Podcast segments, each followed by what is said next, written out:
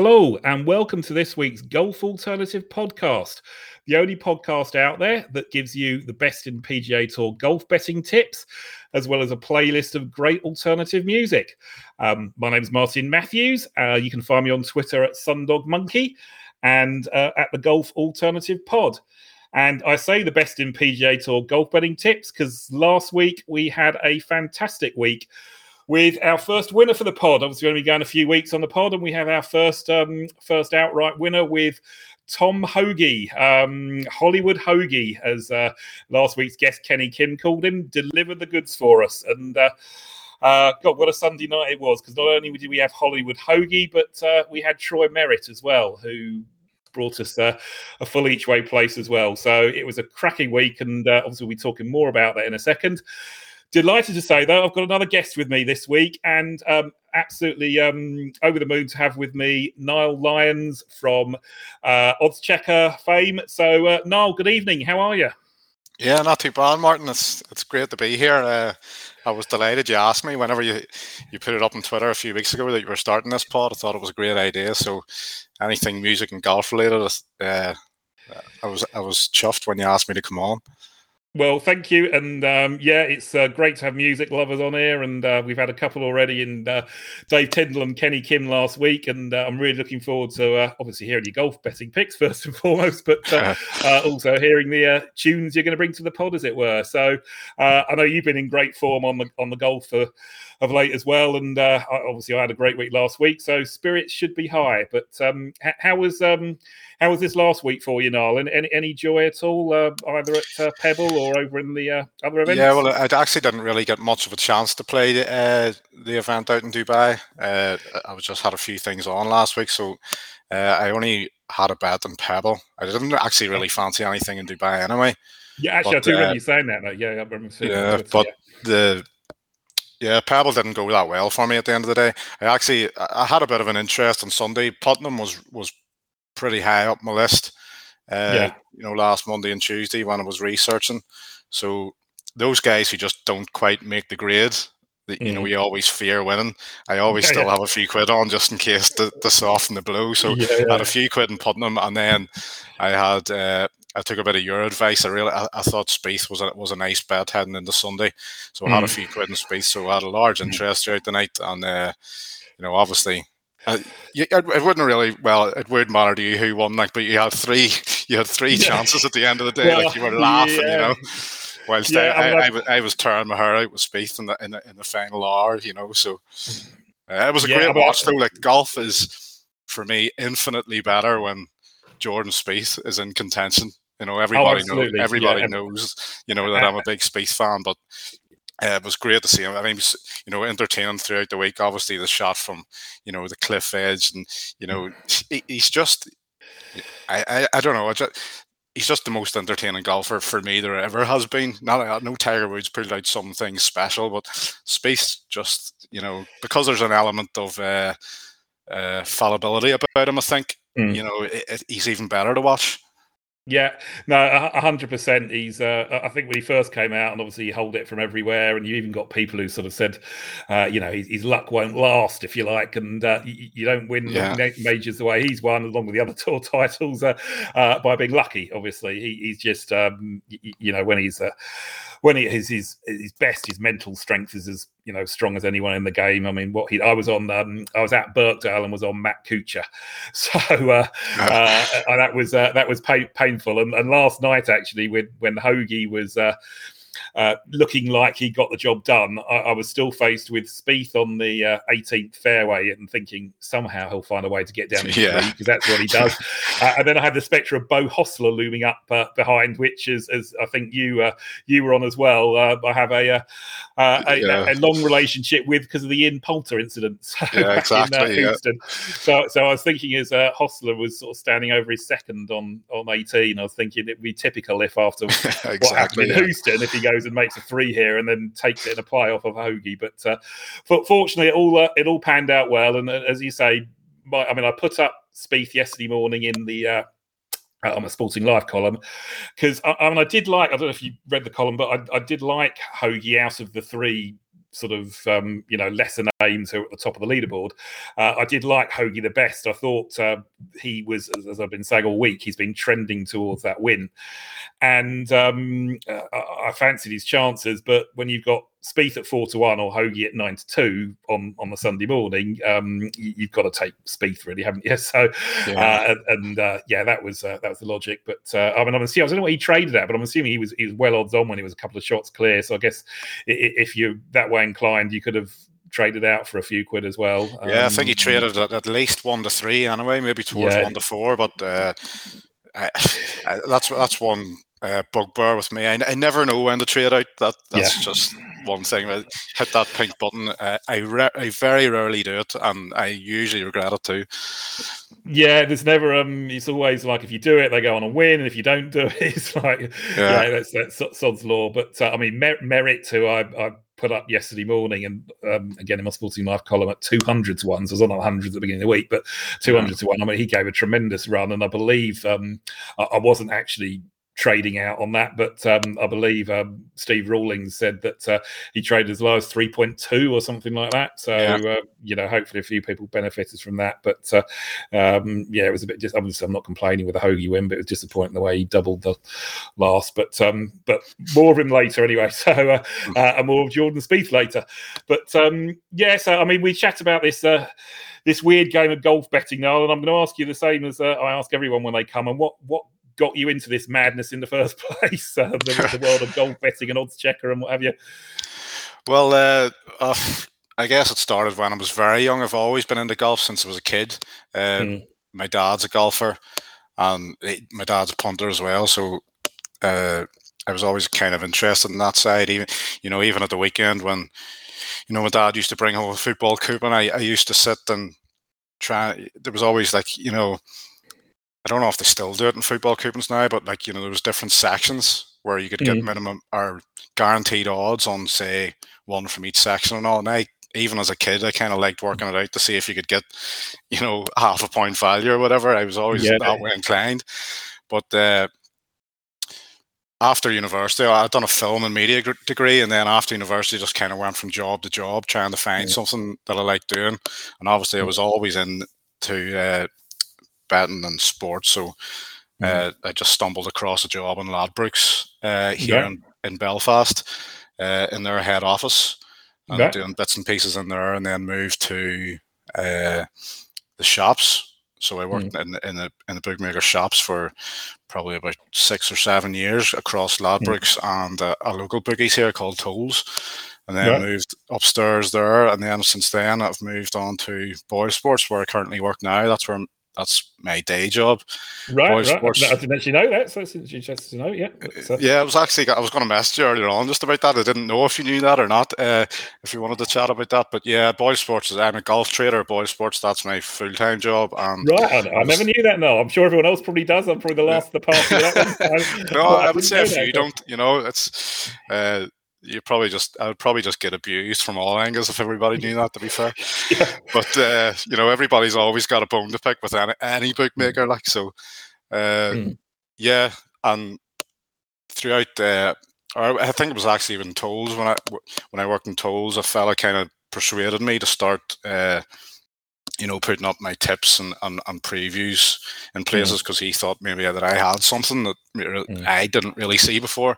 So I just started doing it. and it went from there. And eventually I started my own kind of tipping service where I just mm. charged people uh, per month uh, mm. just through, it was kind of just uh, posted on Twitter and this, that, and the other. And, and I had uh, a WordPress site, and mm. it went from there. And then from there, I just got offered the odds checker gig one time, t- tipping, which I was delighted to take. And it's mm. it's been a great relationship with them ever since. And uh, yeah, so that's about it history wise. Yeah, think. well, I mean, um, you know, I look forward to reading your stuff on Oddschecker each week, and of course, you had a cracking result. Uh, losing track of weeks now, three weeks ago, is it, or two, two, two weeks ago, just gone with um, Hudson Swafford.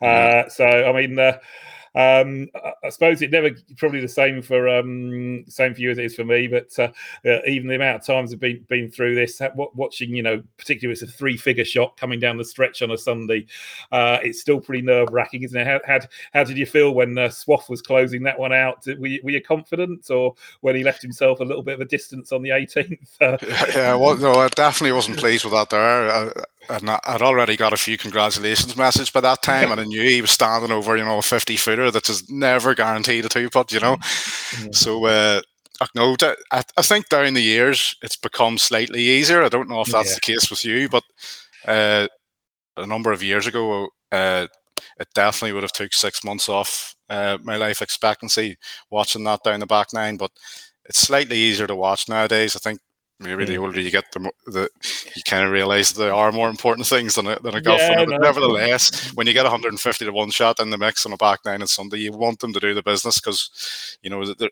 there's not that many times you've got a triple figure poke uh, you know, yeah. With the lead with, with, a few holes to go. So it's always nerve wracking that they don't get the job done. But thankfully, that was one of the weeks where, you know, I just didn't have too much of a worry. He was quite impressive down the back nine, bar one. He was. One still 14th or 15th or something when he missed the green and he failed to get up and down. But he held plenty enough putts, which, you know, I, I kind of wasn't expecting him to do down the back mm. nine. So, yeah, I was more than happy with the way he played.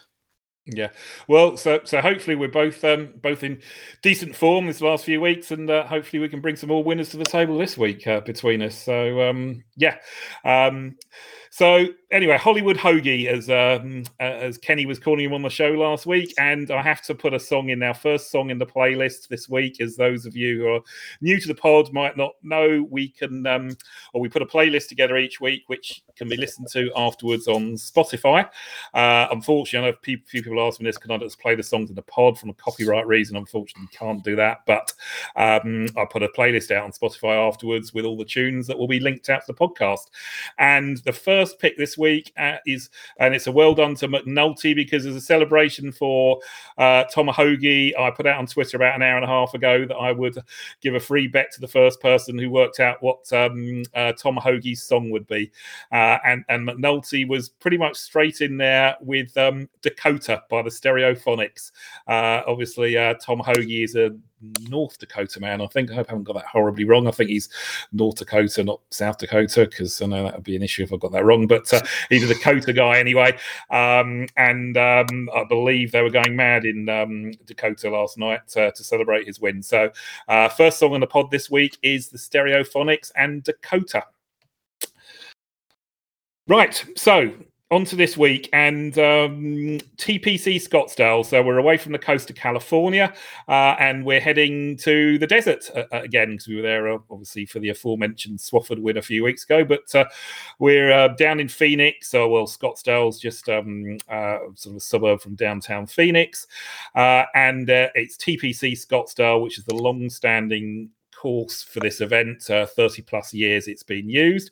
Uh, par 71, 7,250 yards long. Uh, approximately, and where you make your score here is on the back nine. Uh, it'll be um, uh, a stretch of holes, I'm sure longer term golf watchers will remember well. You've got your scoring holes 13 through 17 with the two par fives, uh, the infamous par three 16th when you head into the amphitheatre and uh, uh, get beer bottles, hats, and all sorts uh, thrown at you and uh, uh, booed right, left, and centre if uh, you miss the green. And uh, there's no other hole like it. And uh, I'm sure we'll talk about it a bit more in a minute. and then you've got the drivable par four as well, which, um, of course, there's been a few disasters out over the years. Rickie Fowler, before he eventually won here, he drove it through the green there into the water at the back. So cracking stretch, stretch of holes. Um, and um, yeah, re- really looking forward to seeing that again this this week with the full crowds back in because they had limited crowds last year, but I believe it's full crowds again after the pandemic this uh, back this week. So, um, and uh, Niall, um, I believe you're going to uh, take us down a road or a route that uh, heads into um, Arizona and Phoenix uh, way for your first music pick this week. Yeah, absolutely. Uh, as I say, um, or plenty of people will know on Twitter that you know my music taste, and they probably won't be surprised by a few picks here. But uh, yeah, my first song is uh, Route 66, which is a cover, of course, by Depeche Mode. Uh, it was a B side of Behind the Wheel, and uh, off the album Music for the Masses, and of course it mentions through uh, driving through Arizona on Route 66. So why not? Uh, this is Route 66 by Depeche Mode. Absolutely, and um, I've actually dri- driven that um, route. Afterwards, I'll, I'll, post a photo of. Um, Have you? Yeah, uh, yeah, we did it. I was talking to Dave about this a few weeks ago. We did a trip around. Um, me, me, and uh, my good lady did a trip around the states. Um, well, nearly five years ago now. Seems like a lifetime ago. It's ever been going on, but uh, uh, and we um, uh, we did Grand Canyon and what have you, and then we were driving through to uh, my wife's cousin who lives in LA. Uh, and um, it's, I mean, to be fair, they've actually dug up a large chunk of Route 66 now. So it's not Route 66 so much anymore, but they have a stretch of road that's dedicated to the history of Route 66. It's called Route 66, and, and there's sort of old style motels and diners. And, you know, we stayed in this place called Seligman, which is an old style Route 66 town where everything's sort of set in, um, you know, looking like it did back in the day, as it were. I'll uh, so I'll chuck a picture up a bit later. But um, uh, yeah, so it was an amazing trip. So yes, I can vouch for the fact Route 66 does go through Arizona, and um, yeah. Um, coming back to the event, Noel, what what do you make of this event? Is it one you really look forward to on the calendar? Do you do you like the? Um, would you like to see more uh, holes like the 16th on tour each year, or is is, is one once a year enough for you? Uh, it's an event that's grown on me down the years. It was never my favorite. I, have always just preferred uh, tougher, you know, courses, tougher events. Uh, I, I just prefer to see, uh, you know what, even though this is this isn't one of the easiest, and it's certainly got tougher since the redesign a, a mm-hmm. number of years ago. Yeah. But uh, yeah, the 16th hole, it, it's not really for me. Believe it, I, I actually kind of preferred it back, you know, in the late 90s. You know, when Tiger got the hole in one, and yeah, every everybody just screamed at the top of their voice every time the ball went. That doesn't quite happen anymore. Now it's throwing American footballs and you know players interacting with the crowd. I just kind of liked it when it was just noisy. Yeah, you know, I, I don't like all the you know the Coliseum talk that it, that it is now and everything that goes on. I just preferred you know a, a good atmosphere with noise instead of you know all the silly games that happens nowadays. But that's just me. Yeah. I'm getting old, I suppose. yeah, no, um, I, I, know what you mean, and, it's almost as though you've actually got a, uh, a sneaky look at my. I promise, um, I have not told Niall what my playlist is musically wise for this week, uh, but my second pick, um, the second musical pick this week, uh, is Come on, feel the noise. Uh, oh, that which, was here. Uh, that was very close to making my list too. Yeah, well, there you go. uh, and I've actually spent, sad, sad, as I am, I've spent about twenty minutes today deciding whether to go with the um, the Slade original or the Oasis version, uh, as opposed to the Quiet Riot version. Um, well, yeah, and there is there's an American, a Quiet Riot did a version as well, which has. All right, yeah. I'm afraid, uh, but yeah, I did go with the Oasis version. I felt like I should go with the Slade original because obviously it's the original and it's an absolute cracker.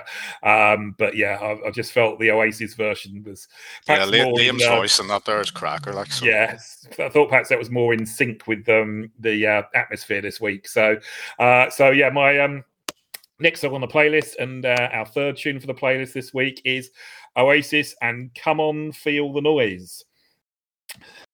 So returning to the event and um, just looking a little bit at the history of the event, and yeah, the, the last ten winners tell us an interesting thing uh, or an interesting fact, which will be the theme running through my picks this week, uh, very much, uh, and potentially I think uh, some of Niall's as well, which is history in the desert. Um, you know, very much this week, it's not so much about obviously if you've done well at Pebble, great, uh, and uh, you know it can tie in as I'll come to, but um, it's all about desert form for me this week.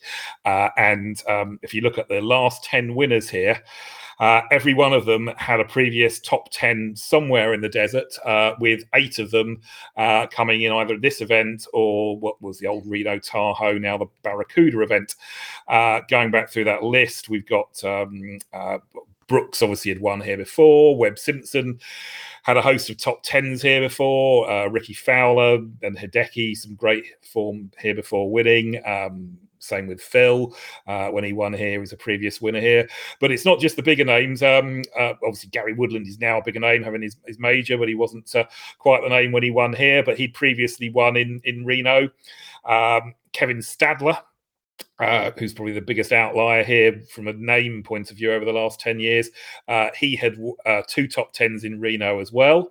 Uh, Kyle Stanley had a top 10 at the Shriners, uh, and um, Koepka, although he didn't have a top 10 in the US in the desert, uh, he'd played strongly out in Dubai, had a top three there when he'd been on the European tour. So, so to me, um, desert forms the key here, and and um, I was actually looking at something, and I don't know if you're a trends man, Noel, but I was I was looking at something um, before we came on, and uh, I'm a big one for trends. And there's been three big trends, if you like, the last three weeks. Uh, the week Hideki won at the Sony, the trend was that the winner had played at the Sentry the week before, which he backed up. Uh, the trend for when Swafford won was that uh, they'd played at the Sony the week before, uh, and that was backed up. Uh, and last week for Hoge, um, all of the last 10 winners had had, I think, something like a top 16 uh, at Pebble before, and um, Hoge had been 12th last year so that sort of followed on for lots of Vaughn Taylor have been 10th the year before and what have you. So so I'm, I'm a huge one for trends and I'm looking at the desert trends this week. Do, do, you look a lot at trends now? Is that something you, you go for a lot when you first sit down to do your research each week? Uh, well, I do and I don't. I, I rely on the, you know, the stats that we all talk about, to be fair, you know, the main strokes gain of stats, I, I rely upon them the most, obviously. But uh, yeah, when you come to a place like this, it would be foolish not to uh, look at the desert form. Uh, you know, this Scottsdale, of course, is one of the the most predictable courses on the Rota. You know, I think mm-hmm. I think it's only uh, while at the Sony Open and Augusta that actually have uh, you know course history wise that, that that are easier predictable than this. You know, You've obviously got Matsuyama with a couple of wins and a couple of top fives, and numerous others, as, you said there, that had desert form and who, who, who have won. But there, there's umpteen golfers who you know have numerous top tens and top fives here at this event. So uh, I actually tend to look back for this uh, Phoenix Open. I, I tend to look back more closely at this course form than other other desert form, if you get me. Mm. Uh, yeah. I've, all, I've always got a nod to it, obviously. Like I'm always on the mm. lookout for it, but I actually I find it hard to uh, I find it hard to go with a golfer this week who hasn't had a good result here. Mm. Uh, yeah, despite even if they have other uh, good desert form, like Taylor Gooch is one of them that I mentioned in a preview this week, who has you know some great desert form. I think he has what he finished fifth at the uh, uh, CJ Cup at the end of last year, and he's a top five in the Desert Classic. I think he was he's as another top 20 in, in the Shriners and stuff. He's got some real solid desert form, but then you look at his three years here and it's miscut, 61st miscut. And I, I, you just can't get your head around it, you know? So, you know, I find it hard. I, I was looking back at results in previous winners and not, not often in this event have players come back from you know four or five you know really mediocre uh, showings here at mm. Scottsdale and then gone on to win it. So I, I tend to look for this event uh, just at mainly the course history here. Yeah, no, that makes perfect sense. So, mean, I've got one in my team this week who um, who hasn't done anything here but has done other stuff in the, in in the desert. But yeah, that was my slight reservation there. But uh, so so yeah, I, I, very much take your point, and uh, um, form here is first and foremost of importance. But uh, uh desert form as a whole re- really is, is, is is the way to go for me this week. Um, betting wise, John Jon Rahm's heading up the market at fifteen to two. Um, obvious why he is that short, but uh, you know, are we, are we, getting to the stage where Jon Rahm just doesn't quite win enough regular events to be, you know, for you to be jumping on them at sort of fifteen to two, eight, eight to one now? Would you yeah, say? I, I, totally understand where you're coming from, but at the same time, I think it's only a matter of time before he kind of puts that to bed. I, I, I can't understand why he hasn't won more in the last year, and uh, you know, I was obviously really, really keen on him toward, you know, in the middle of last summer. I backed him at Pebble and, and then I backed him once again, or not at Pebble, Torrey Pines for the US Open. Yeah, well, I, I was on him then as well, yeah. And then I backed him again in the Scottish the week before the Open, thinking he was, and you know he, he missed putts from all sorts of distances that week. His long game was unbelievable again. And then uh, the following week at St George's, it was the same story. He missed plenty of putts, came with a rattle on the last day. It was just a bit too late. And then his performances towards the end of last year in Spain were a bit bizarre, and there's been a few since where he mm. just hasn't uh, got over the line.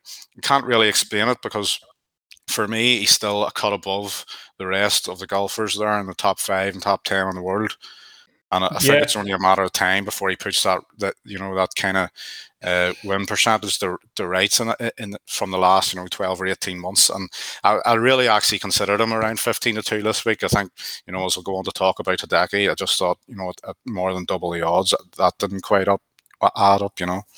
Yeah, no, I, I, get. Everything you're saying, and and you know, we know that. Uh, I mean, it'd be a shock if he wasn't sort of, you know, somewhere in the top five coming into Sunday with a chance. But um, yeah, he uh, uh, you know, there's been a lot said about his temperament over time, and of course, you know, we thought he'd put that to bed, but he uh, he, he wasn't happy the other week, obviously, no. at, uh, at, the Amex. let's say, but, but yet he, st- he, still, he still talks about having a great mindset. No, you know, yeah. I seen a video at the start. I think it was the start of last week yeah. about him talking, you know, of, about the values his dad had given him and all, and you know how you know nothing much bothers him on the course and all anymore. You know, yeah. I, just thought it was funny after what he had come out with the week before yeah. with the Amex. Yeah. So it's Rahm at 15 to 2. Um, pay your money, take your chance, as it were. And, and I'm sure he'll give a good run. Um, JT at 12s, and you've got uh, Cantlay and um, Hovland at the 16s mark, Hideki 18s, uh, Jordan 20s, um, which, um, yeah, takes us at the first half dozen or so in, in, in the market. And uh, I think your first pick is in that bunch, Niall. You've just mentioned him. So, um, yeah, take it away. Yeah, Hideki Matsuyama. And uh, I would almost prefer to be on Jon Rahm or something this week. I can't. It, it was it was slightly hard to take the plunge in Matsuyama simply because you know when he won there at the Sony a couple of starts ago, his putting performance was just through the roof. It was it was really hard to believe, and, and I talked about him in my preview in, in, in Sony that week that it was just the, the, reservations with the putter that just put me off, and then he goes and has you know a, a career week on the greens, uh, and that's of course always hard to repeat, and. Uh, his putting reverted to type basically at, at Torrey Pines, but then mm-hmm. you know I can kind of look past that and Poa annua Greens. Plenty, plenty of golfers can just have bad weeks on those greens, uh, especially. Matsuyama, of course. Uh, but you know, obviously comes here as I've mentioned before. He's had two wins, uh, a couple of top fives. Uh, this is probably you know, I, I, don't know if he's been quoted as saying it's his favorite course, but it's bound to be one, one of them, if, if not his favorite course. Certainly the one where he's got the best record upon, and. Mm. Uh, I think uh, the thing that struck me when I look at the market, it was more a price thing for me this week with Matsuyama. Uh, S- simply because I think you know two wins in the last four at the Sony and and the Zozo. You know, if he had posted, uh, say, tenth or twelfth in those two events, could he or would he be any bigger than eighteen to one? You know, I I, I wouldn't have thought so. No, and in a, in a sort of bizarre way, um, and, and, I know Hideki had that sort of purple streak a few years back before his injury, but uh, in a bizarre way, you, you, know, the fact he's won twice of late, almost some people in their mindset will be thinking, is he is he going to win again for a third time in sort of however, however many starts? So, yeah, exactly. Uh, I think that's why it was kind of difficult to take the plunge. Yeah, you know, yeah. But, uh, yeah, yeah I, it was just the price. I, I thought he should be second favourite uh, alongside yeah. Thomas. Uh, Thomas doesn't he, yes, he has the game for here, especially approach play, because I think it's very important this week. But mm. uh, he just doesn't quite convince me either. I think he's had one win in the last 16 months, which, you know, I'm sure he'll put that right very soon as well. Yeah. But at the same time, two wins in the last four. And as, as we've seen in, in previous years, some golfers just go on these streaks, you know, like Dustin yeah. Johnson and uh, Patrick Cantlay, you know, they get their wins kind of quickly in, in a short space yeah. of time. And although we never really considered Matsuyama in that very, very top bracket. Maybe, maybe until now, which he could be, of course. Uh, mm. Just think the two wins in the last four certainly uh, deserved a shorter price than eighteen to one. Yeah, I, would agree. Uh, I mean, I would, I'd certainly take him over uh, Hovland this week, and, and I know you know Hovland's won three times in his last five starts or something like that, but uh, uh, he, he's not coming back to your thing about course form here. I think he's he only played the once and missed the cut possibly. So, uh, um, so I'd, I'd be taking Hideki over uh, over Hovland this week, and um, Thomas last time out, his his off the tee game was sort of all over the place down the stretch at Torrey Pines. He couldn't find a fairway to you know for love nor money, and uh, um, I mean all these. The thing is, we know with all these players they can put it right just like that. So Cant- Cantlay obviously uh, was was disappointing uh, yesterday from his point of view. I'm, I'm sure he'd have been very disappointed with how he played, and you know he could just come out this week and blitz the field because that's obviously what these top players do. So, uh, but uh, yeah, what you, what you're saying about um, Hideki makes perfect sense. And uh, uh, my first picks at similar odds and, and a sort of um, you know similar logic on on the price and the course form really because I'm I'm going to take Jordan Spieth to um, uh, continue his momentum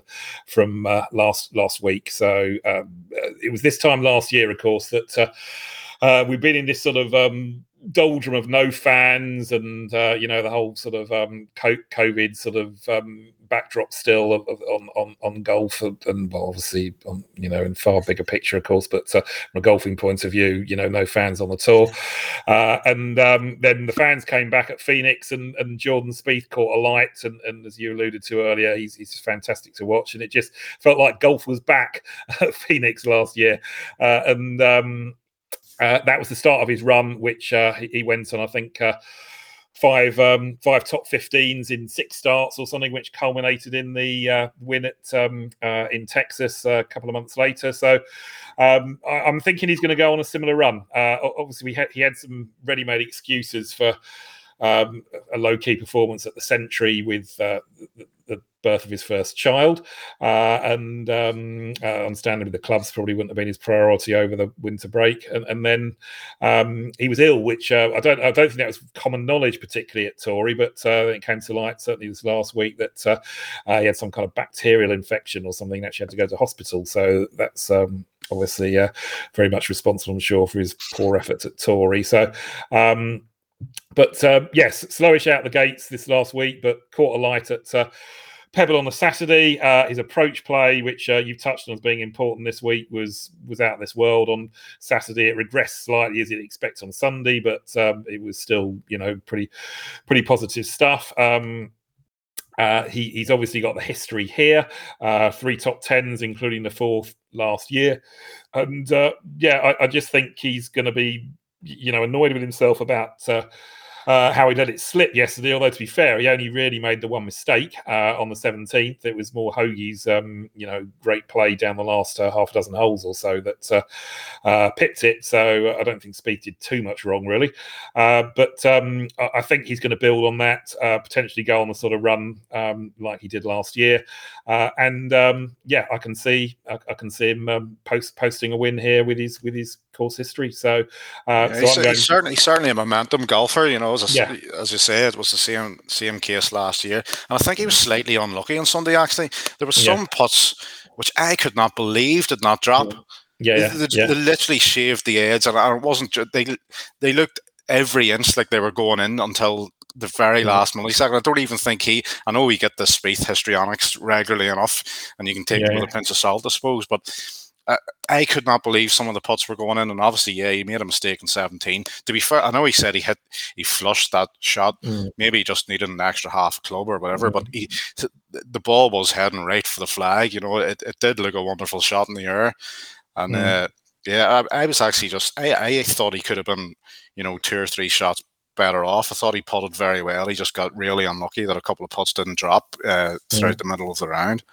Yeah, yeah, uh, it was. I mean, like you alluded to, I think when you messaged me last night, it was one of one of those evenings where things fell my way, and I was sat there. And, and to be fair, for the large bulk of Spieth's round, and indeed Cantlay's round, I wasn't really focusing on um, Hoge winning because, of course, he came with a late run. I was thinking more about Merritt posting the score uh, yeah. in the clubhouse, uh, and and he'd got himself to sort of 16 and 17 under, and I was thinking, well, Spieth and Kant are going to go past him here, but like you say, every putt they hit, so particularly Spieth, was just burning the edge, uh, and um, yeah, it, it, just wasn't wasn't his his his day really, was it? And um, uh, you, you, know, I don't. Uh, uh, like I said, I don't think he did too much wrong, really. Um, so uh, I'm happy to take him this week to build on on the momentum from last week.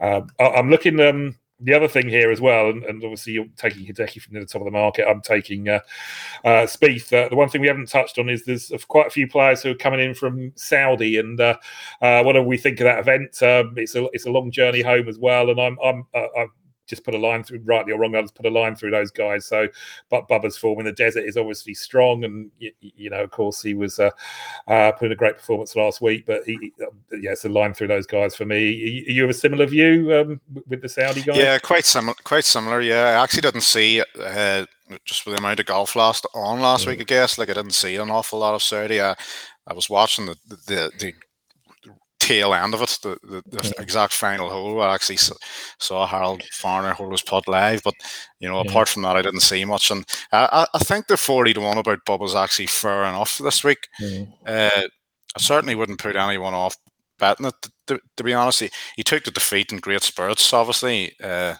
as we've seen, greeting uh, Varner, and I think I saw I posted on Twitter later on he was having dinner with him and stuff. The, the hmm. typical mm. Bubba behaviour, anyway. Yeah, but, uh, yeah. Uh, I thought 40 to 1 was fair enough. I, I, would say there'd be a right few on him this week, given his history. Yeah, yeah, possibly. I mean, I think that was, um, someone said that was his first start in, um, you know, well, go, going back sort of five months or something like that. So, uh, mm-hmm. you, you, know, it sort of came, came out of the blue a bit. But um, uh, yeah, I just, I mean, I'm always one when someone's, uh, when there's been like a long journey or sort of overseas trip and what have you, I, I, tend to just sort of avoid avoid the guys. So so we've got for those who haven't sort of taken note. Uh, um, we've got uh, Harold Varner is teeing out this week. Uh, obviously, a huge ask for him to, to back up last week, uh, as is Bubba. Uh, and then we've got um, Schauffele, Finau, and uh, Ancer, who are the others, the big names. There's a few others as well. I think Jason Dufner. Yeah. Um, I was, I was looking, looking at the market earlier and thinking, is Schauffele ever going to drift in price? yeah, you know, I mean, he's sitting at 20 to 1 there this week, hasn't won in a lifetime, didn't win yeah. last week, you know. Uh, didn't really compete either. Well, he was up there for a part of it, I guess. Like, but he, he never traded that short or anything. And and I'm just waiting. You know, Brooks Koepka goes and on a bad form. You know, he, he goes and wins at forty to one last year yeah. at, at, the Phoenix, and Schauffele never moves. Yeah, I mean, I, I was coming into Torrey Pines, uh, you know, before there was any market out there or, or what have you. I was thinking, okay, uh, he, he's done, you know, by playing well here uh, playing well at Torrey the year, year, before, having played badly there previously, and then also playing well in the US Open for what that was worth. He's done what a lot of previous Torrey winners have done, which is, you, you, know, nothing in the first few years and then suddenly post a good finish and go on and build on that. And uh, um, uh, he, um, he, he appealed to me before the odds came out, but then the odds came out and he was sort of 14 to 1 or something and uh, I, I, thought no. Um, so um, yeah.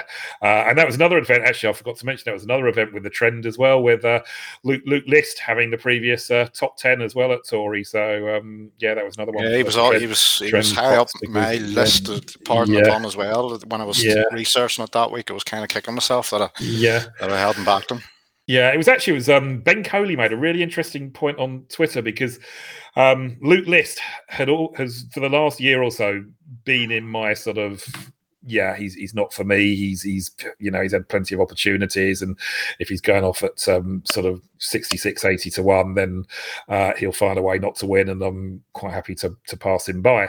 Uh, and um, whereas Tom Hoge last week, uh, I didn't view him in that way at all. I, I viewed mm. him hmm. as a player who had been improving and had been knocking on the door more and more over the last twelve months, and had, had sort of hadn't done too much wrong in um, in Swafford's win the other week um, when he finished second to him.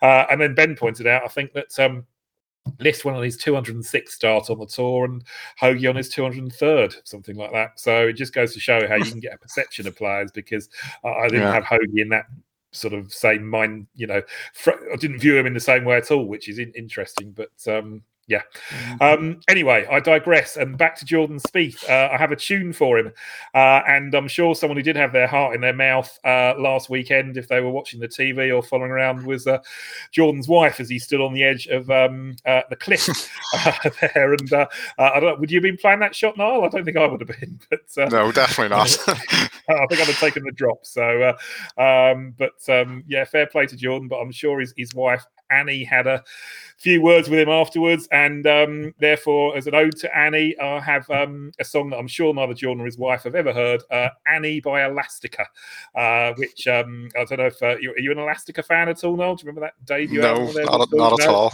Right. Okay. Well, um, this this is a belting tune, which is actually uh, uh, written about their bass player, who is called Annie Holland, uh, and it's about two minutes long, and it's a cracking little anthem uh, called Annie uh, from their debut album. So uh, that's my song for Jordan Spieth. Um, right. Let's move on. and your second pick, um, I believe you're going Canadian now. Yeah, Corey Conners, one who should always come with a health warning, I guess you know, on the greens. It can be a, a, an absolute horror show at times. Uh, I think it was a couple of starts ago, but uh, I just kind of like him here. He's he's went around twice, uh, finished inside the top twenty uh, uh, last time out here. I think he shot four rounds in the sixties. Uh, obviously, in looking at the, good ball strikers this week, and you know, Conners fits that bill big time. There's not, there's not many better to green than Corey Conners. He, he, he strikes me as someone who, uh, you know, if he can get it together a, a bit more with a short game, that he can definitely contend majors and possibly even win one. Uh, yeah, his putting is, was actually improving as well towards the end of last year and the start of this year, up until the Farmers, where he just had a, an absolute nightmare. But as I've said before, I think Poa annua Greens, like I, I can, you can somewhat gloss gloss over that, but uh, it's just the, the, the, ball striking element here. And uh, as again, as you say, you mentioned the trend. Like I was looking someone who had uh, played reasonably well here before, and I thought in two efforts, uh, one top twenty with four. I think it's four rounds in the sixties and six out of his eight rounds mm. in the sixties. You know, uh, you know, it's, it's, not too bad here. So uh, I thought the fifty to one was quite fair. Uh, mm. Eight places this week, and although yeah, there's I approach this week kind of. I love when there's weeks. You know, there's three or four weeks throughout the year where you know you can really consider the poor putters, and I think uh, Scottsdale's one of them. We've obviously mm. seen Matsuyama, and you know, I'm, I'm, being quite unfriendly there, saying poor putters, like you know, but you, you know what I mean. Uh, yeah. I've had Matsuyama obviously play well here down the years and Bubba Watson. Neither of the two of them been reliable with a flat stick. Corey Conners is is completely in the same uh, ballpark with those two. And mm. I think if there's ever a venue where you know where he's going to get his uh, next one, I think it, it could easily be, uh, or sorry, it could easily be Scottsdale. So I thought the 51 was just a fair price, and I'm prepared to take the chance and see how many putts he can hold this week. Yeah, he's he's um as you say, this is a course that certainly fit, fits up well for him, and uh, you know, as you say, he's shown that in his uh, uh in his previous visits. Um, he, he, sort of he looked like he'd lost his weight. He had a couple of bad bad finishes recently. Has he sort of slight, slightly gone off gone off the ball, as you say? Yeah, well, it was a, it was a, it was a, it was a miscut that uh, uh, yeah. Torrey, but you know mm. it, it was it was a complete horror show on the greens. One of one mm. of actually his worst weeks of his career. His long right. game was actually in fine nick, so uh, I was yeah. prepared to overlook it, especially with the Poa annua greens, because I just think they're mm. funny. You know, you can get some funny results on those. Uh, but his yeah, long game has been in great nick for a long time, and, and was even in good nick at Torrey Pine. So I was prepared to look over that it was just a bad week in the greens, and you know we've seen so many you know average putters here do well down the years that uh, you know, I think it could easily be turned around for Conners. Yeah, well, I suppose it has been the year so far of um, poor poor putters turning into Ben Crenshaw to win tournaments, isn't it? We've had uh, obviously Hideki and and then you know Swafford obviously putted brilliantly uh, when uh, that's that's of course we know his weak link, and then then Luke List is uh, normally a sort of hide behind the sofa job on the greens, and he he putted brilliantly as well. So uh, yeah, so there's we've certainly got a precedent for it this year. So um, yeah, I, I, can I can see where you, you're coming from. Um, for me, my next pick, and I was actually presently su- pleasantly surprised, although he has been backed uh, uh, since I put my preview up earlier. But I was pleasantly surprised by the odds of uh, Andrew Putnam, who uh, who, you, you, mentioned earlier was on your radar at Pebble, and and um, yeah, I, I, don't know if you considered him again this week, but to me, I, I was actually getting slightly worried last week at Pebble because I hadn't really thought about him for Pebble, and um, uh, he he was suddenly in the mix, threatening to win, and and he was on my radar very much for this week because of again coming back to the theme running through this, the desert form. So uh, he, his form over recent weeks you know, it's right there in front of you 27th, 14th, 6th, last three events. So trending very nicely. Uh, but it's his desert form. You know, I'd have been quite happy if he'd finished 40th last week, to be honest. And, and you know, I'd have been getting one, two, fives or something like that. But uh, uh, his form uh, here, uh, and more pertinently in the Barracuda. He's got the win and the runner up there in his, his, two visits. Uh, so we know he's comfortable at altitude and, and in the desert. Uh, seventh last year uh, here in this event, and 11th uh, at the Shriners last fall when that was his only really decent performance in the fall. So, so I was thinking he would be, you know, sort of um, 66 or something like that, to be honest. So I was surprised that there was some uh, 90s and even hundreds, if you want less than the eight places kicking around earlier. Uh, he has now been back to 80s, but uh, I still think that's a, f- a fair price. Um, did, did, did he uh, cross your radar again this week, having been looking at him last week at all? Uh, not really. I thought the price was a, a bit thin, if anything. Uh, right, fair enough. uh, but that, that's just that's just my thoughts. But uh, I actually, uh, I know we've only got really two rounds of stats from you know last last week. You know, mm. being a pebble, but you know he putted very well, and he putted very well at, at the uh, American Express as well when he mm. finished 14th there, and mm. and for that case, Sony's been putting very well, and it, I when I see a, a, player on a run of you know really good putting weeks, I always think that there's a bad one around the corner. You know, mm. yeah, so yeah.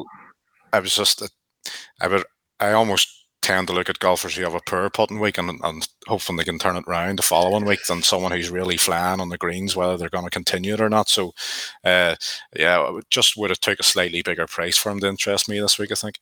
Yeah, no, f- fair enough. Uh, the, the, other thing I liked about him is that. Uh, um, he has he has sort of competed. Of course, we've got a lot of big names here this week, and you, know you got to think, okay, well, how your man hold up down the stretch if he's up against uh, uh, Rahm and Thomas and what have you? But uh, um, Putnam, when he was at his uh, sort of uh, peak, if you like, as, as, it were, in his career so far, a few few years ago, uh, he was fourth in the WGC. He, he's you know sort of uh, he's in a top five at Bay Hill, so so he does know how to sort of mix it with the big names. He's not just someone who, who can pop up and win at the Barracuda or, or, or what have you. So uh, um, yeah, I, I, like the look of him coming into this week, and I, I was uh, happy to take take the uh, well um, uh, ninety to one. I put him up at, but uh, I think he's in, into eighties now. So yeah, yeah, well, as you say, you know, when you know, as you say, you know, you th- you worry about them slightly if they come up against the Cantlays and the Rahms mm. and all. But it was funny. I was actually looking at this event and saw that uh, I think it was I think it was seven out of the last eight or seven out of the last nine have only been won by one shot or it's been mm. a playoff. And I think I think I went back further. I think it might have been. I can't actually remember the figures, but I think down the down the last ten or fifteen years of this, there has rarely been a runaway victor. Plant, plenty of playoffs and plenty of one shot victories. So mm. I think it's I think it is a, uh, one of those courses where it's actually hard to stretch the field. Mm. Uh, especially since since the redesign a number of years ago, it's been very compacted fields, and that would almost mm. put you off back on you know a Jon Rahm at around fifteen to two. That no matter how good they play, you know, someone might be alongside them. Yeah, uh, yeah. So there's always there's always a chance of a uh, a big price runner, I guess. Mind you, the, the winners the winners of this down the last ten years, the the, the kind of have been not much bigger than forty to one, haven't they? Yeah, I mean, you get you get. Um, I mean, going back, uh, let's see, on you, you, you got um, some pretty big names have won it over recent years. I mean, Koepka, obviously, although he was available at uh, forty to one or thereabouts last year, wasn't he? I think because he'd been yeah. out for. But um, yeah, I mean, obviously Hideki twice. Uh, Rickie Fowler was telegraphed here as a winner, as was Webb Simpson with their previous course form. So there's only, I mean, I suppose, yeah, so we consider Woodland a big name now, but he wasn't so much in 2018, although obviously, of course, he was a proven winner.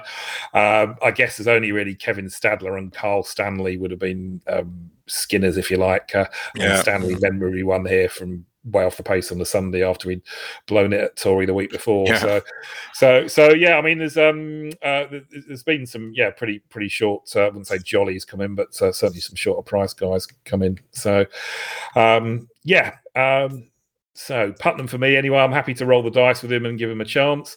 Uh, and um, I have another song now, which uh, isn't a Putnam song because I can't think of a Putnam song to be honest, but uh, a song for the event. And of course, we have this weekend um, Green Out Day. Of course, when it's uh, you know, yeah, I couldn't believe no one suggested this. It was the obvious first thing that came to me. Uh, uh, it's Green Green Day on Saturday or Green Out Day, I believe, isn't it? Where they they all wear green and um, of course yeah. support the. I was, I was actually going to suggest the the theme tune to The Sopranos. You know, Tony Soprano was always that was always an, is an excuse that whenever he was asked what it was, it was he was in the waste management. So, right, well, I, I, someone actually suggested that um, and put it on the the free bet um, uh, sort of right. uh, suggestion list. And I have to be honest, I was going to make this confession later, but I will make it now. Um, I didn't quite get the link, uh, and now I do because I've never actually seen an episode of The Sopranos in my life. So, oh, oh no, you haven't lived, Martin. Come on, so, you haven't I'll, lived. I'll, I'll, I'll, have to watch it, obviously, but I've never actually seen an episode. Well, that and Breaking Bad, I've never watched an episode of. Which uh, you know, oh no way. Yeah, no, I love. I mean, I love all kinds of drama, thrillers, crime stuff, what have you. So it's not like it's not my cup of tea, as it were. But for some reason, I've just never watched either. I don't know. Yeah, just... Sopranos has always been the best for me, without yeah. a doubt. Like I, I, love that show. That that is one you're really missing. It's not right. just about mob, you know, mob life. You know, there's family life, everything growing up with, you know, kids in the house, and uh, you know, it's a fascinating story. It's absolutely brilliant. Right, I'll have to give it a go. I suppose I look at these things like, I mean, I'm guessing I don't know how many seasons that is, but sort of seven, eight seasons or whatever, and the same as yeah. uh, Breaking Bad. And I sort of think, do I want to embark on something with sort of eight seasons or something? but um, yeah, I'm sure I'll get around to it one day. So that makes sense anyway. So, um, uh, but yes, uh, so it's it's Green Day, and uh, uh, I was deciding which song to go with, and I thought um, Boulevard of Broken Dreams might be appropriate this week. I'm hoping that stretch from 13 through 17 isn't a boulevard of broken dreams for uh, any of my players, but uh, it's from obviously their um, huge album American Idiot, uh, released in 2005. So next one for the playlist is uh, Green Out Day and Boulevard of Broken Dreams. Um, yeah, back to the picks now, and uh, a couple of your guys next um, around the same odds um, that uh, you can walk us through.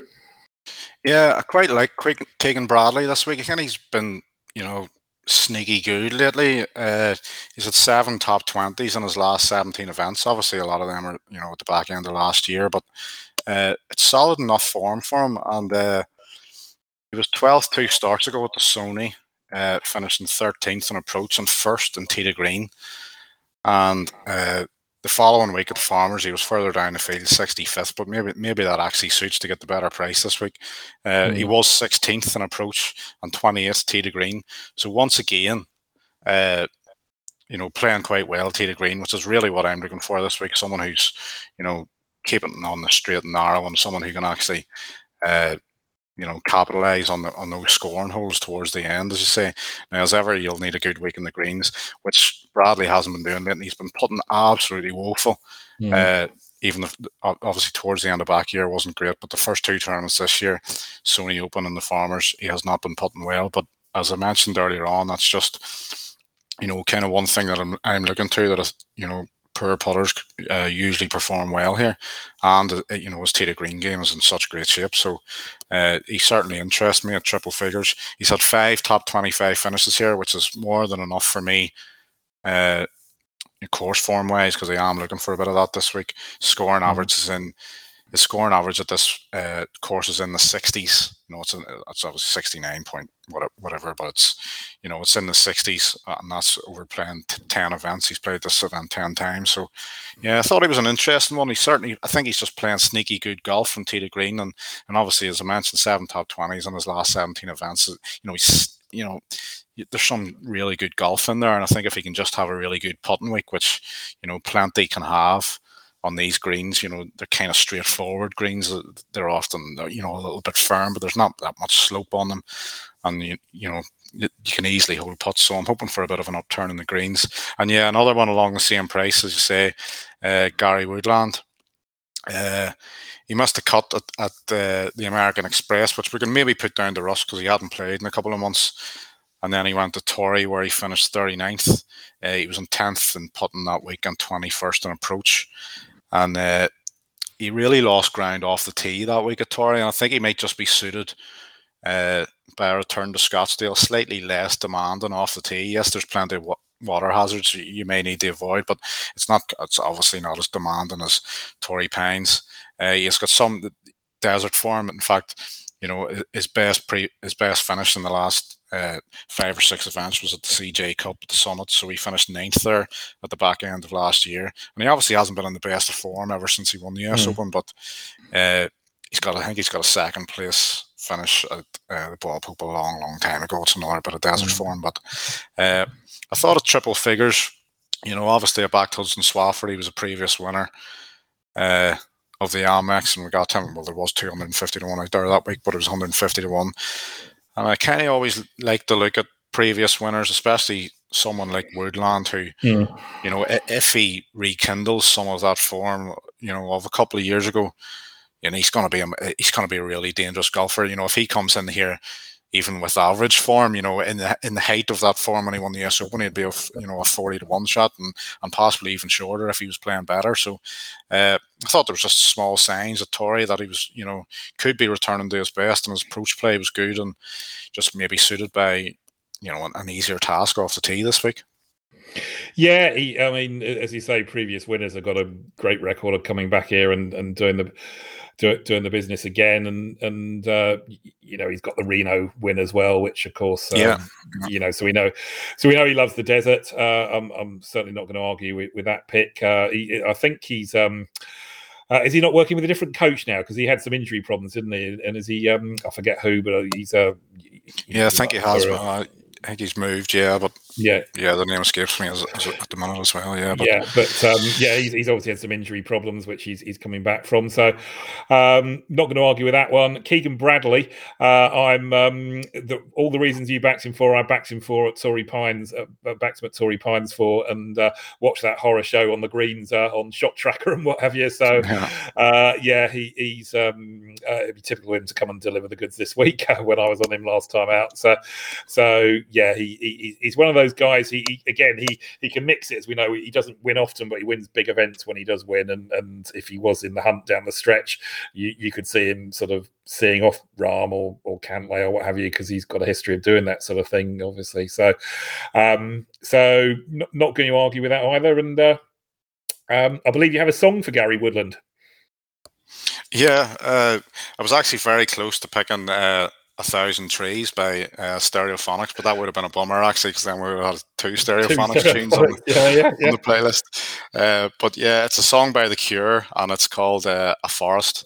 Uh, it's from their second studio album, 17 Seconds. Uh, always been a big Cure fan. Obviously, love their big hits and all, but this is maybe a song that uh, a few may not have heard before, and you know, I suppose that's kind of the target in in the playlist, isn't it, Martin?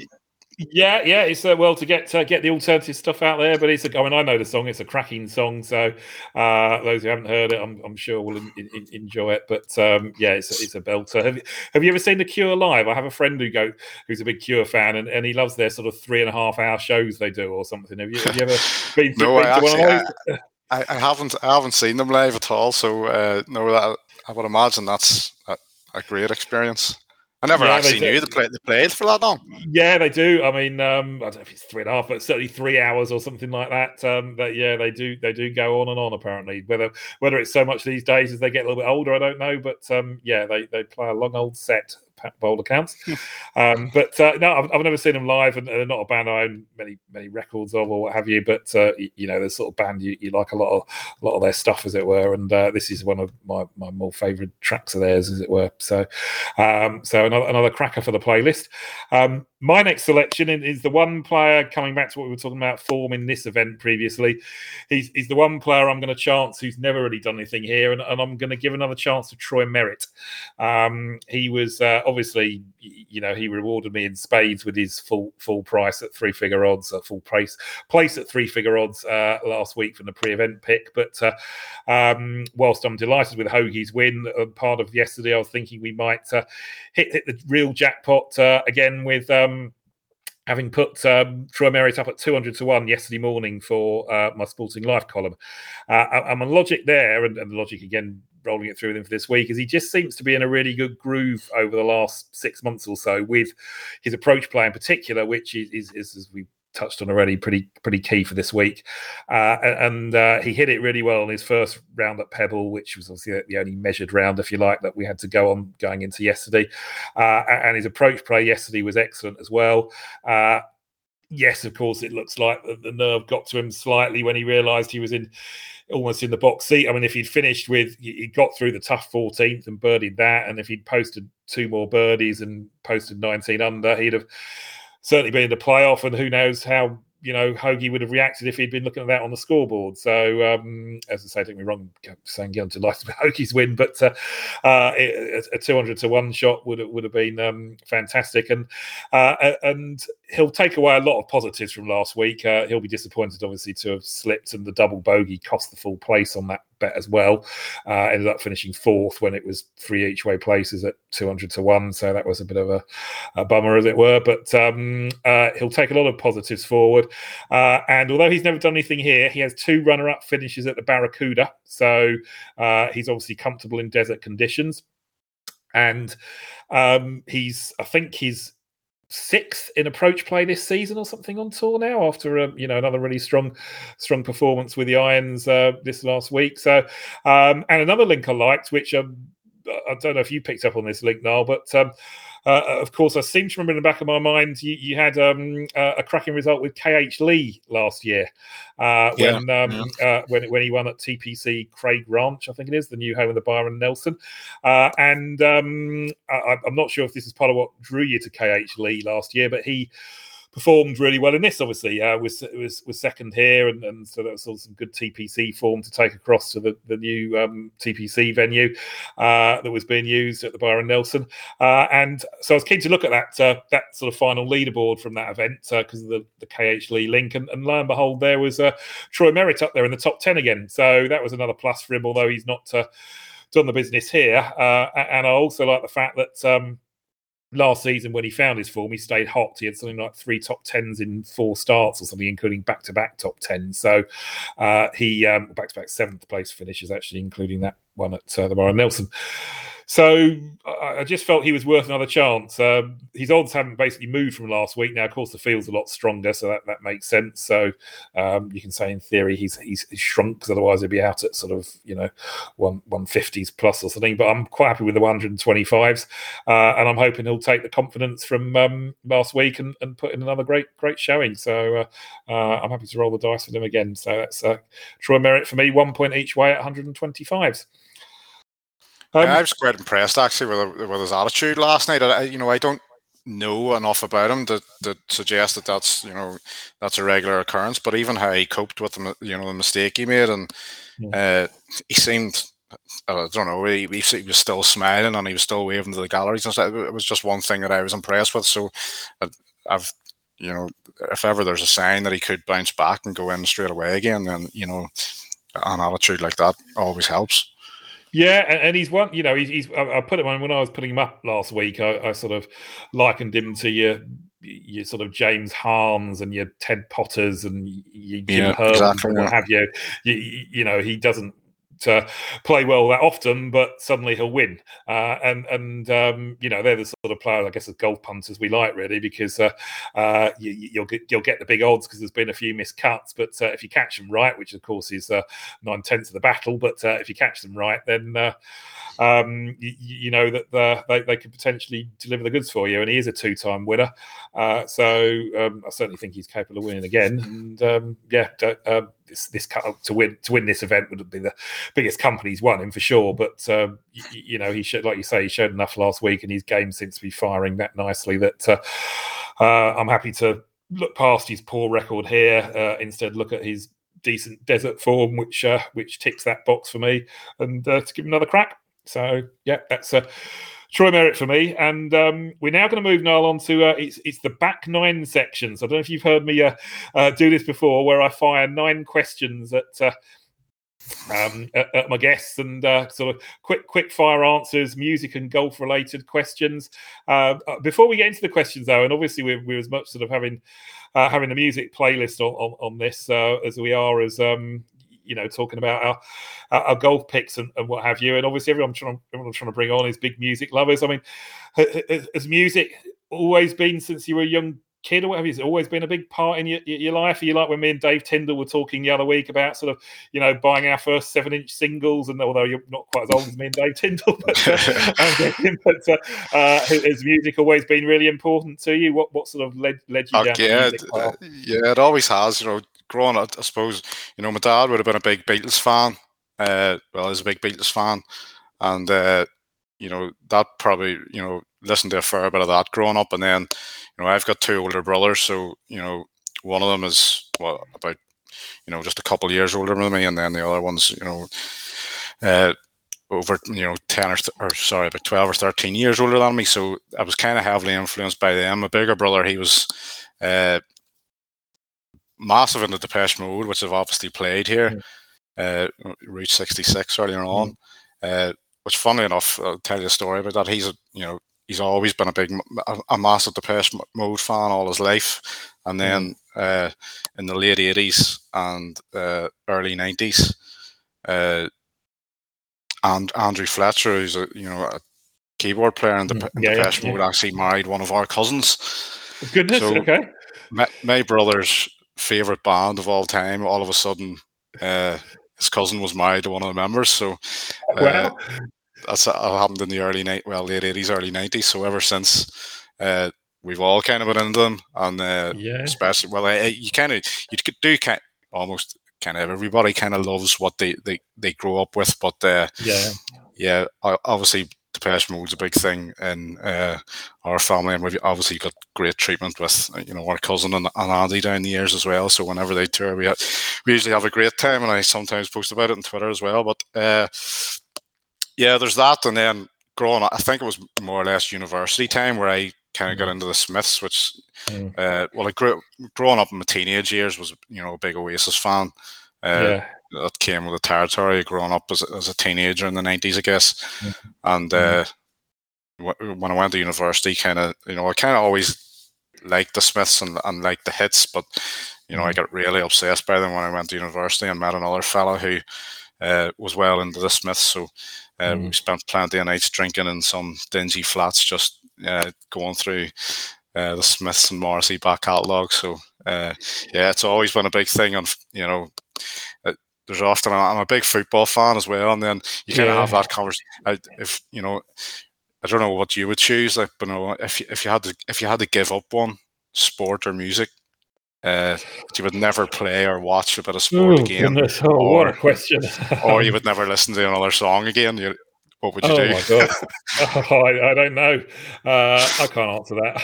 It's maybe, maybe, maybe, maybe, that's one to put out as a, uh, yeah, Twitter question, question, see what yeah, reply we get. Yeah. Um, God, I, I, couldn't even. I'll, I'll, I'll, think about it and I'll, I'll, answer that on next week's show. but, uh, um, yeah, that, that's an impossible question. But uh, uh, I mean, I'm, I'm well Depeche Mode, I, am a, I'm a fan. I wouldn't say I'm a huge fan. Again, they're not one of the bands that I bought, um, you know, loads of their stuff over the years. But I was actually brought up in Essex, and they come from Basildon, so yeah, um, yeah. You, you, know there was sort of a, a, a local band, if you like. But um, uh, but uh, their version um, when you're next talking to your cousin's husband, uh, I think that my favourite song of theirs, and it's actually probably the live version, is "Everything Counts." Uh, I, yeah, absolutely. My cousin's actually in that video from uh, the videos taken from the, Ro- the right. Rose Bowl. Right. And yeah. Yeah. Backstage. Yeah. I don't know if you remember like the live video from that, which is often played. And there's some I, backstage. I think I've probably seen it, but I'm going to go after we finish recording. I'll go and watch it again. um, and um, the, the Smiths, everything I mean, counts is, is, a, is, a, wonderful tune. Yeah, it is.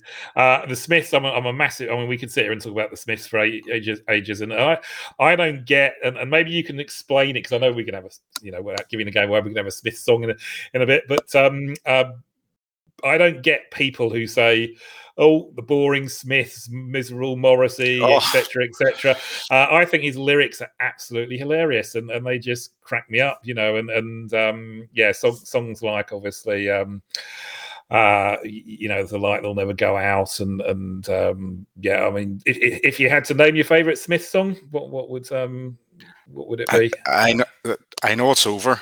I know, I know yeah. it wouldn't be many people's favorite, but yeah.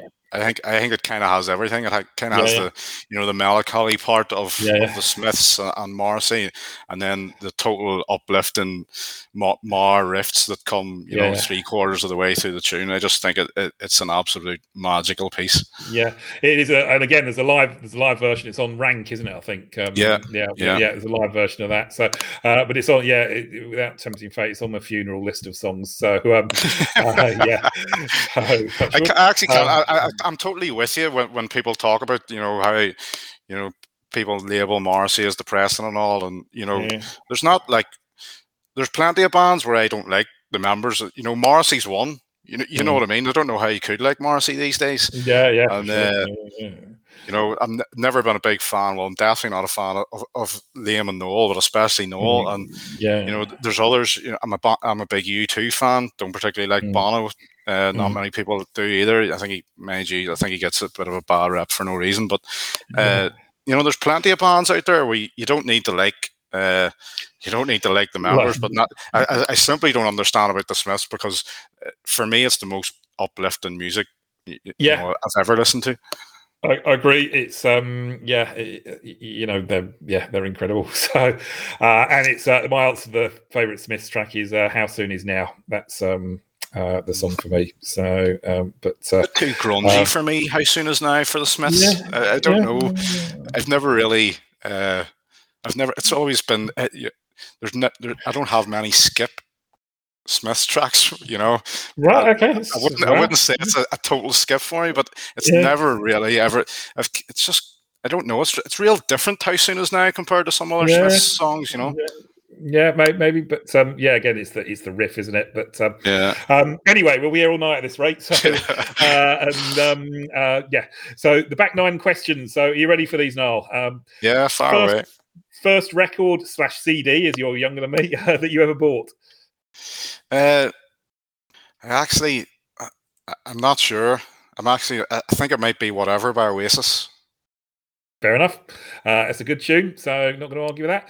Um, first gig you ever went to? Stereophonics. Stereophonics Excellent. backed up by uh, Feeder. Okay. Oh, I like Feeder. I'm waiting to get um, yeah Feeder. Feeder, by Feeder on. Yeah, I'm waiting to get just another day on this pod somewhere when Jason. Day gets hit or something like that. So, um, your best ever golf winner? Uh, it must be the biggest money wise, but just uh, you know the one that gave you the most pleasure, if you like. Uh, oh, without a doubt, uh, at the Open. That that, that was just the most ma- and maybe not for you. Yeah, where, where you destroyed my future dreams. yeah. but for me, that was one of like that was that was a, a, special day's golf. You know, right? So one man's meat, as it were. So uh, um, okay, uh, your worst ever beat uh, golf punting wise. We might have the same one for this actually, but uh, yeah, your worst ever beat. Yeah, yeah, without a doubt, Beau Hossler. Yeah, yeah, yeah. That was still uh, uh, closely followed by David Lingmerth, of course, of which yes, you were on yeah, too. yeah, yeah, I was on that as well. But, but uh, yeah, both, Beau Hossler, yeah, I was um, counting the money and spending it already. But there you go. Um, the most memorable gig you've ever been to?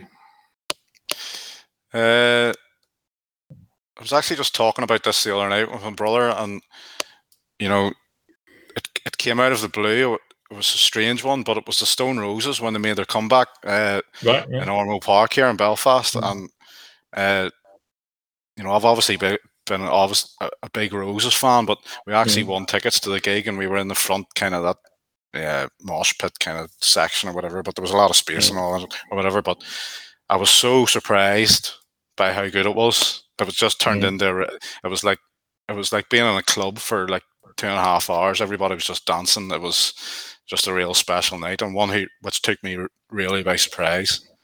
Yeah, well, I, I, I, like you. I didn't see them on the original sort of lineup, but um, uh, I saw them when they came back with um, the, but not their sort of second comeback when they after John yeah. Squire had left, and they had um, Aziz somebody or other uh, uh, playing guitar.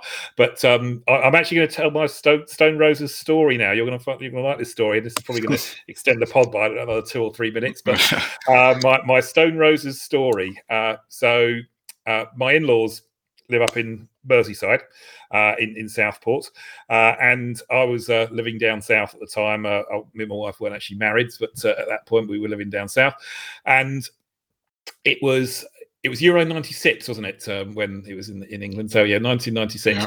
and my mother-in-law came on the phone one day to, to my wife and said, "Oh, there's some pop band living at the bottom of our garden. They've hired out this coach house. It's the the Rocks or something, or the Stones or whatever." And we paid no. This is a true, it's a hundred percent true story, and we paid no attention to this whatsoever. And we were saying, you know, mother-in-law knew I was into music, and it was like, well, who could it be and what have you and um and, and, anyway we were coming up to southport so she kept going on about this rock band making all this noise down the bottom of the garden uh in, in this coach house that uh, was at the bottom of their garden and um uh, that was owned you know they owned it obviously it was owned sort of down the driveway coach house behind their place uh, and um eventually we came up to southport uh, a couple of days before the semi-final of euro 96 and no sign, no noise, any of this or, or, whatever. And then literally, and this is no word of a lie, we sat in the lounge, which is at the back of the house, doors open, or whether it's summer, uh, just coming up to the kickoff of England Germany. And suddenly I hear the beginnings of I Want to Be Adored being played, like properly played, down the bottom of the garden. And I'm like, what? Um, so my wife went down there. Um, this was back in her younger, more wild days. Uh, went down there with her best friend later on that night and buzzed on the gate saying, "Can we borrow a cup of sugar, please?" Uh, to establish exactly who it was. And um, uh, I believe it was Mani who came out to the front Joke, and said, "No, it's true story," and said, "We haven't got any sugar, but we're having a party tomorrow night if you want to come." Uh, and I was actually, I, I, was actually going. I was, this is 100 percent true, honestly. I was going back down south the next day, uh, and I said to my wife and best friend or girlfriend as you at the time. So you ain't going to that bloody party. I don't trust you with those guys down there at the bottom of the But, but anyway, that wasn't the reason she didn't go, but they didn't go anyway for for any reason. Um, but it was. I mean, I continued after they'd struck up "I Want to Be Adored." They continued to rehearse and play, and ba- basically at the time, they were in the music press of having gone into hiding to rehearse this new guitarist in for they were supposed to be playing at Reading or something later that summer, and they right. so they got hiding and they came uh, they came and stayed in Southport. And I've seen a few things online over the years since. Uh, you know, there's a lot more local papers in sort of forums and stuff where people say, "Did the Stone Roses really come and stay in Southport, and or is it just an urban myth?" And um, no, they actually did. They came and holed out in a coach that, house. That's unbelievable. Birkdale in Southport in 1996. So, um, but I never got to meet. Sure, surely you regret not going to that party now. Yeah, well, I had to go back down south the next day. So uh, yeah, um, but um, uh, yeah, but they were they were here and uh, they were here for a you know, good well a month or so, I think, or something like that. So. Um, Anyway, that's, the rest of the back nine, and we well overrun. Yeah, uh, I nearly told you the other week actually when Dave Tyndall started talking about the Stone Roses, and I got sidetracked. So I was thinking it'd come out somewhere on the pod. So, um, anyway, so we've had the most memorable gig, the Stone Roses. Your um, dream four ball, which would uh, can be people dead or alive, so we can suspend belief here, and either musicians or golfers only, so no politicians or, or what have you. Um, your dream. So musicians ball. or golfers only. Yeah, yeah, and you're in it, so you need three more. All right, uh, Spieth. Yep. Uh, who else we're gonna go for here? Uh, music wise, uh, Johnny Marr. Johnny Marr, yeah. And uh, we'll round it off with uh, is this Dead or Alive? Dead or Alive, yeah. Not the band, Dead or Alive, though. kind of Pete uh, in there. Well, you could do if you want, obviously. uh, I'll go for. Uh, I don't, uh, it's a bit bo- well. It actually wouldn't be boring. I'll round it off with Morrissey and see how the two of them get on. Fair enough. Yeah, just don't talk politics with him. But yeah, uh, um, yeah, yeah. Morrissey, Marr, and Jordan Spieth. Uh, I don't know what Jordan Spieth would make of them, but uh, um, it'll be a cracking bauble. Uh, your favourite course on the PGA Tour, regular tour events, and not Augusta or, or, or, what have you. So, or favourite event, if you like. So, well, we don't see it often enough, but I was absolutely bowled over by Kiawah Island last year. I thought that was yeah. probably the, the best major venue of uh, possibly that I've ever seen. Yeah, well, that's that was actually Kenny's pick last week as well. So, um, yeah. Oh, was it? Yeah, I actually didn't yeah, get to this part in Kenny's podcast because I, didn't, yeah. I didn't just get to the end of it. Yeah. Um, well, uh, yeah. Um, so def- definitely a, a, a, good shout that one.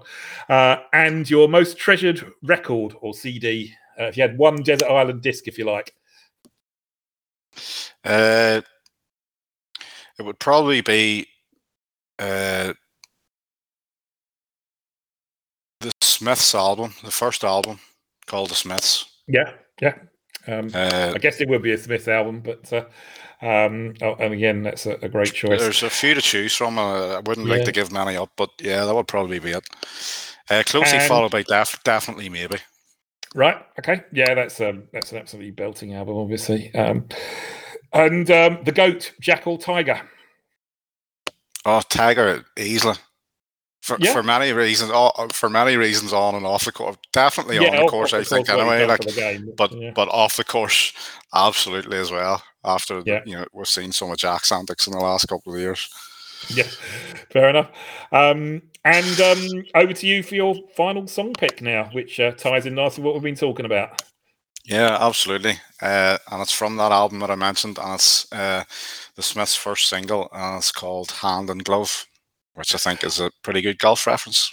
Absolutely, I was actually um, saving to put this on when, uh, I, if and when I pick uh, Aaron Rai, because obviously he's two handing gloves, but uh, uh, or Tommy Two Gloves Gainey. Not that I can see myself backing him again in the near future. Yeah, uh, but, it, it, uh, has, it, has, my it has my favorite one of my favorite lyrics of all time.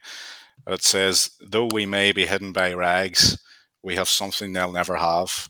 So even if you're not backing 100 to 1, 100 to 1 winners and 150 to 1 winners, you can still have something they'll never have, you know? Yeah. Uh, well, it's. Uh, uh, I, I, love the Smiths. Um, I'm with you know. As soon as I knew you were coming on the show, I, I, I thought we've got to have some Smiths in, and you, have not disappointed. So, uh, and uh, I'm sure there'll be plenty more Smiths in the pod as the weeks and months go on. Um, back to the golfers, and we've got a couple of golfers left uh, to in amongst all this. Actually, I've got three, two golfers left. So I'm gonna I'm gonna rattle through my final two quickly, and then I'll uh, have you uh, uh, wrap up your selections, Noel. So, so my final two, I'm going uh, back to the well with my biggest desert friend, Martin Laird. Uh, those who have been keeping an eye on my selections for uh, a year or two plus will, will, know that I hit the jackpot with Martin Laird in Vegas uh, a couple of uh, a couple of autumns ago when he came in at 250 to 1 at the Shriners for us.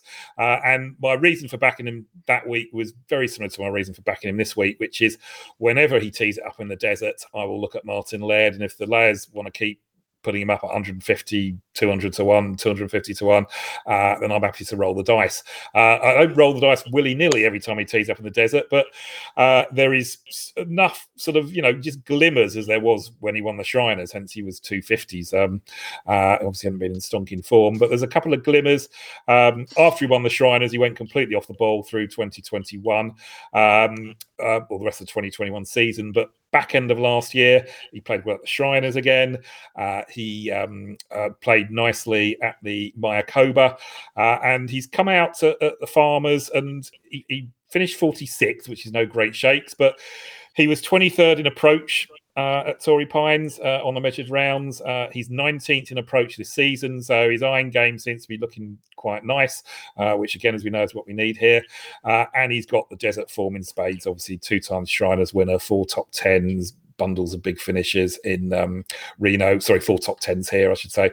Uh, bundles of finishes in Reno. So, um, uh, so yeah, um, I'm yeah, he, he's he's certainly for me at 150 to one this week, and I'm happy to uh, roll the dice with him. And my even bigger roll of the dice, if you like, is on Brandon Hagy. Uh, and uh, he's available. Uh, well, if you're happy to take five places, I think you can get 750 to one or something. Uh, but um, if you're going to take the 300s with uh, uh, your friends Boyles now, um, going 10 places. So I'm, I'm happy to take the 300 to one for 10 places. And we've seen with Hagy, he had his best season on tour last season, 84th in the FedEx Cup. And he popped up a couple of times completely out of nowhere when the course suited. So second at the Honda on the back of an awful run of form, and sixth at the Rocket Mortgage when similarly not doing much coming in.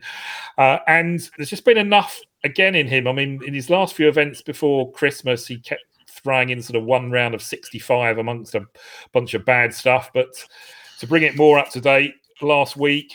He had an awful day one at Monterey, but then he shot 66 at Spyglass, and he was five under for the back nine, uh, the tougher nine at uh, Pebble before he had a triple on the fifth on his back nine um, coming home, uh, which cost him basically playing the final day. So. So there's, you know, he he's got some good stuff there lurking. Uh, again, uh, his approach play was pretty solid uh, on the measured round at, uh, that he did have at Pebble.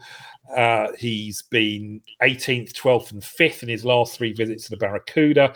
Uh, he's been 16th here uh, on his last visit in 2020, which is second best performance that season behind the 12th at the Barracuda. So, again, he's showing the desert form.